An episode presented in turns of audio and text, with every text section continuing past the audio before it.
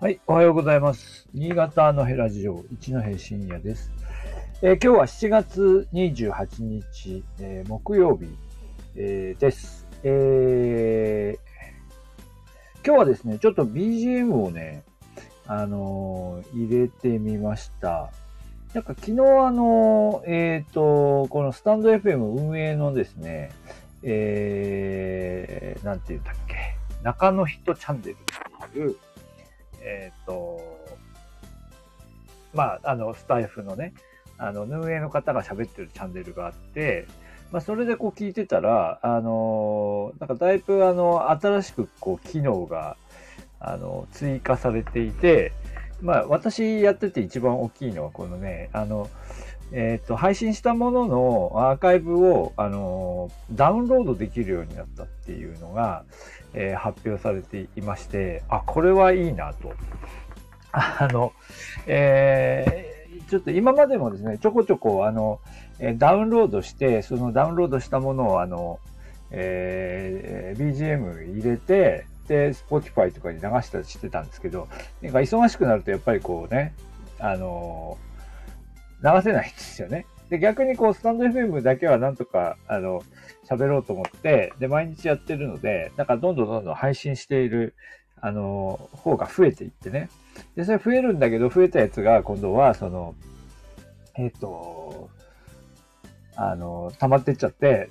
で、でそれをこうアーカイブでポッドキャストで流すみたいのがちょっと滞っていたので、うん、困ったな、みたいなことだったんですが、今今度そのまま流せる、そのままダウンロードしてすぐに、あの、他のとこアップしてできるというのが書いてあったのでやってみました。でね、それで BGM の方も、なんかその時つい、あの、一緒に、えっ、と、運営の方が喋っていたので気がついたんですけど、結局、あのそのままね、載せられるって、あのそのまま載せられるっていうのは、その、転載可能だと、あの、スタンド FM で入っあの、標準で入っている音源もそのまま使っていいですよ、みたいなとは、あの、喋っていたので、あ、これちょっとやってみようと思って、今一つですね、えー、サンデーイブニングっていう曲を入れてみました。はい。で、ちょっと前振り長くなりました。今日は、えっ、と、あの、日本酒のね、ポン酒館の話をね、ちょっとしてみたいと思います。昨日、あの、えー配信の時にコメントで、えー日本酒のことはどうでしょうかっていうことで、えっ、と、ちょっとさっと見てみましたけど、まあ、なん、なんせね、新潟の日本酒90キロありますから、まあ、ちょっと地域別、蔵別みたいな感じでやってたら何回も何回もできそうだなと思ったんですけれども、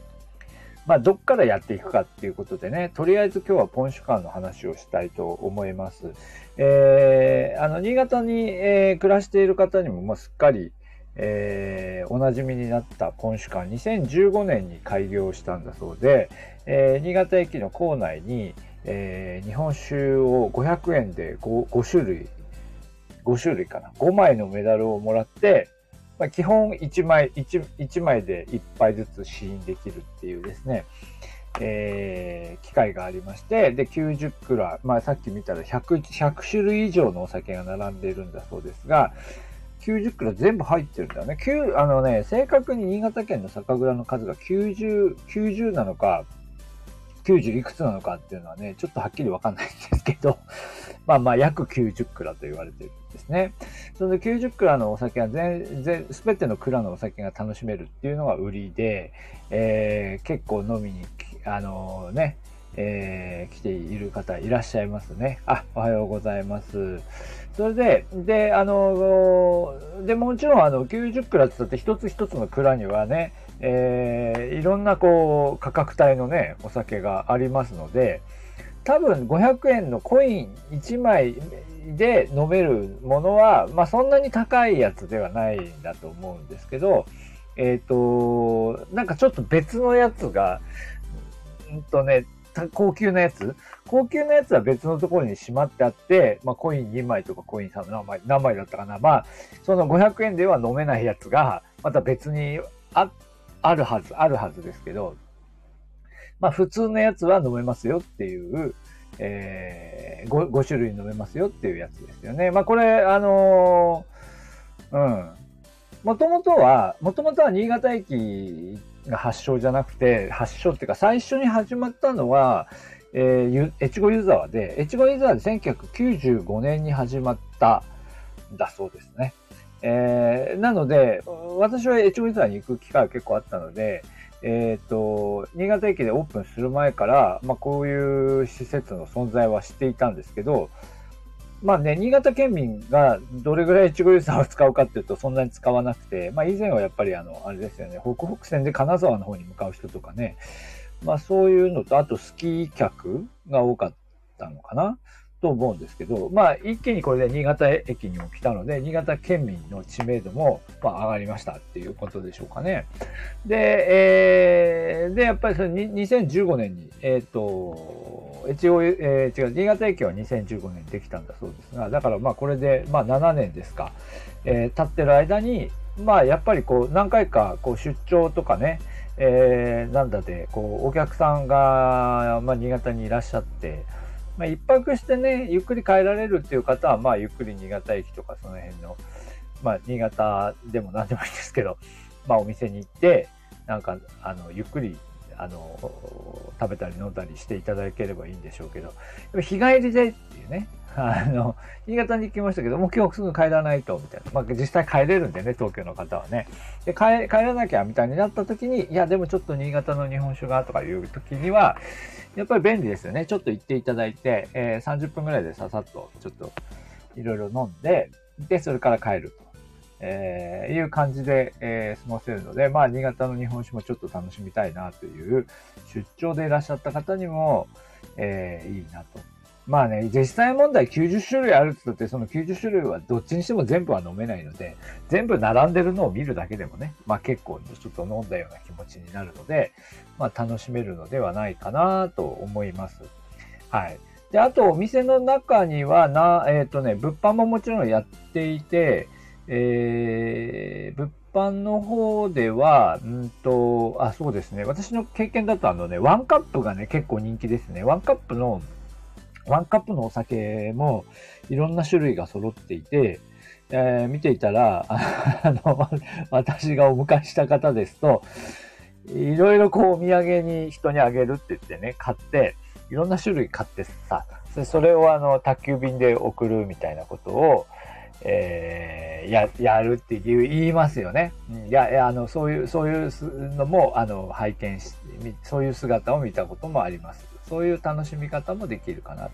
で、まあもちろんいろんな、あの、新潟の食べ物、えー、とか、おつまみみたいなものとか、あなんだろう、まあ、あの、あ、そう、甘いものも結構浮いてますよね。えー、いろんな、あの、ものが楽しめると、えー、思います。はい。で、えー、まあ、なので、まあ、なんていうかね、こうて、て、あの、えー、結構楽しめる、あのものですので、あの、新潟駅でも定着し、えー、っと、すっかり忘れていましたけど、えー、っとね、すっかり忘れていたけど、2018年かな ?2018 年には長岡、そうです。あ、違う。2017年。2017年にも長岡にもえー、開設されています。えー、まあ、なので結構成功している、いますよね。はい。ということなんですね。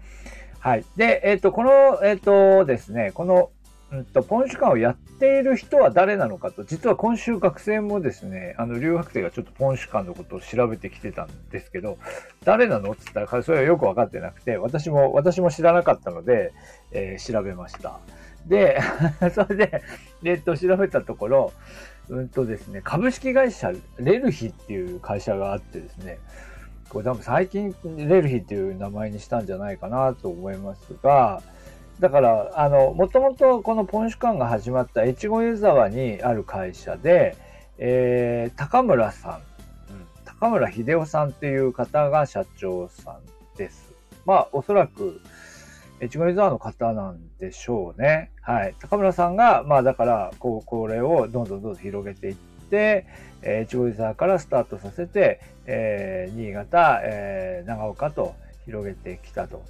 えー、いうことなんだと思いますね。はい。まあ、まあでもこれは、で、なんかね、これなんか見たら、このやっぱりこの、あの、お酒をこう、なんていうか、自動販売機みたいにピュッと出すやつ、あの、あれ、あれがやっぱりなかなか、こう、改良を重ねていて、お酒の品質が劣化しないようにいろいろ、あの、改良を加えているみたいなことを書いてありました。はい。えー、まあね、あの、日本酒、これ、ここのなんか記事を見ると、日本酒そのの、そのなんか死因とか、まあそういうのはいろんなところにあるんだけども、やっぱり90個ざっと全部こう揃っているね。ところがやっぱり相関なので、ここをきちんと揃って見せたっていうところがやっぱりポンシュ館の、えー、すごいところかなというふうにも、えー、思います。はい。えー、はい。なので、まあ、新潟出張でいらっしゃった方とかね、えー、まあ、あの、ちょっと、ちょっと飲んで帰ろうかな、みたいな。まあ、今、今のね、ご時世、こうみんなで飲んでわーっていうのもなかなかやり、またね、や、やりにくいじゃないですか、まだね。まあ、なんかそういう中では、あの、ちょっと日本酒飲んで帰帰ろうかな、静かに帰ろうかな、みたいな人にもちょっと楽しめるような場所になっています。はい。えっ、ー、と、今、もコメントいただきました。新潟の酒米はよその酒米より一味違うという、えー、えー、そうなんですか？酒米が違う。あ、そうかな。えー、っとですね。これか。古紙淡麗ですね。古紙淡麗。あの、えー、えー、っとですね、新潟県の、思い出しました。新潟県のホームページに、えー、っと、酒造公的米古紙淡麗というのが、ありますよっていうのが書いてあります。えー、説明としては山田錦と500万石を掛け合わせて育成されて、えー、普通種から大吟醸種まで幅広く対応できる万世品種である。うん。えー、はい。あんまりよく知りませんでしたけど、そうです。虎視眈麗っていうのね、えー、出てきますよね。はい。そうです。虎視眈麗。で、やだから多くはあれですよね、山田錦ってね、いうお酒の、あれがよく出てきますから、えー、出すけど、これ山田錦じゃなくて、山田錦と500万石を掛け合わせたのが、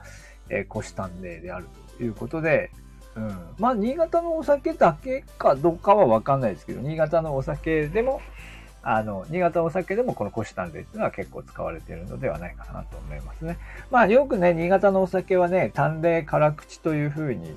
言って、まあ、あの、あれですよね、お酒こけあのお米こう削るんですよね、結構ね。削って、えー、まあ、うん、なんていうか、澄んだ味だっていうですけれども、まあそこはね、好み分かれまして、まあ結構ね、批判的な人は、えー、批判的な方もいらっしゃいますよね。あの、なんというか、あの、えー、虎視眈麗、違う、あの、えー、新潟のお酒はみんな、あの、淡麗辛口に一辺倒で面白くないと、もっとなんていうか、あの、まあ甘みがあるっていうんですかね。もうちょっとこう、あの、淡麗 辛口ではないなんて言えばいいんだろう。えっと、甘いを、甘いっていうかね、えー、そういうのがもっとあった方がいいんじゃないかっていう声もありますし、そのやっぱりお酒の特徴としては、あの、うん。まあ、いわゆる飲みやすいという、なまあの、飲みやすいってなんだっていう話ですけどね。はい。えっ、と、はい。えっ、と、今コメントをいただきまして、えっ、ー、と、教授はお酒を飲みますかって、私のお酒、私も、うん、あの、最近はあんまり飲まないんですけど、あの、はい、以前は飲んでいました。あの、はい、90、90種類は飲めませんけどね。はい。今も、まあちょっとは飲んではい。えっ、と、次のテーマは酒米でやってくれませんか？はい。酒米、酒米のことはもうちょっと調べてみますけど、まあ、今ぐらいのことしか多分、さら私にはわかんないと思いますよ。虎視眈麗と、あと、山田錦となんとかと、みたいなね。まあ、でも、まあ、多少調べたらその辺わかるじゃないですかね。新潟県のお酒とお米の関係っていうところはね。うん。まあ、まあね、あっさりみんなね、新潟のお酒はお米どころですから、あ新潟は米どころだからお酒も美味しくて、みたいなね。まあ割とさらっとそういう話はしますけど、実際のところどうなんですかってね、食べるお米とお酒のお米は違うんでしょうから、まあその辺のことも少しね、じゃあ調べてみましょうか。うん、まあ面白いテーマですよね。はい。まあ実際のところでも私新潟に来る前は、いやみんな日本酒飲んでんのかなと思いきや、まあそんなでもないですよね。えー、若い学若い大学生と付き合ってると日本酒だって全然飲まないなんていう人もいっぱいいますし、えーまあその辺がね、日本酒業界としてはまあ悩みは悩みなんでしょうけれども、うん。まあだからそれほどでもないですが、まあでもまあどうでしょうね。宴会、大人の宴会、大人、同世代から同世代より上の人たちが集まった宴会において、じゃあここから日本酒でみたいに切り替えるタイミングが割と早いとか、えー、いう傾向は確かにあるような気がしますけど、でも全く飲まない人は、ま、まあ、全く日本酒なんか出てこないね、えー、宴会もあるわけで、まあ、いろいろですかね。わかりません。お酒のね、消費量が、あ、新潟県の消費量どうかはちょっとよくわかりません。まあまあ、多い、多い方なんじゃないかなとは思いますけどね。あのー、ただ、ほ、他の県と比べてどうなのかっていうことはちょっとよくわかりません。はい。えっ、と、どこだったかな？長岡市。長岡市はね、乾杯条例っていうのがあって、えー、最初のこう、あの、とりあえずビールじゃなくて、最初とりあえず日本酒で最初みんなの最初の乾杯は、えー、日本酒を推奨します。もちろん飲めない方もね、いらっしゃるでしょうから、いや、全員日本酒にしろみたいなこともないんでしょうけど、まあ、まあだから、そこまで強制的なものではないけど、まあなんでしょう、こう、呼びかけとしてね、呼びかけとして最初日本酒で行きましょうっていうのは、えー、長岡市が確かえー、やっているはずですよね。まあでもそれだけのことを言うだけでも、実はちょっとね、えー、違う。みんな顔関心を持ってやっぱり地元産品のお酒をちょっとね、取り入れていきましょうっていう、え、まあその程度の意味ですよね。その程度の意味だけど、それぐらいのことの意識づけでも少し、えー、効果はあるのだろうと。うんまあ、あの、はい。あの、市議、市議会の、え長岡市の、関係者の方々はそういうふうに考えたんだと思います。まあ実際の効果のほどはわかりませんが、まあまあ面白い取り組みじゃないかなと思いますね。はい。というわけで、ちょっと今日は、あのー、またやりましょう。はい。日本酒の話少し、また少し、もう少し深まるように、えー、と言ってもね、わかんないんだけどね、そんなに。あの、お酒の話はね、私も、あの、お酒飲みますけど、美味しいですぐらいしかわかんないみたいなね。あこ美味しいの A と美味しいの B みたいなね、えー、感じになりますけどね。はい。はい。というわけで、えっ、ー、と、今日は、あポンシュ館のお話をしてみました。はい。どうもありがとうございました。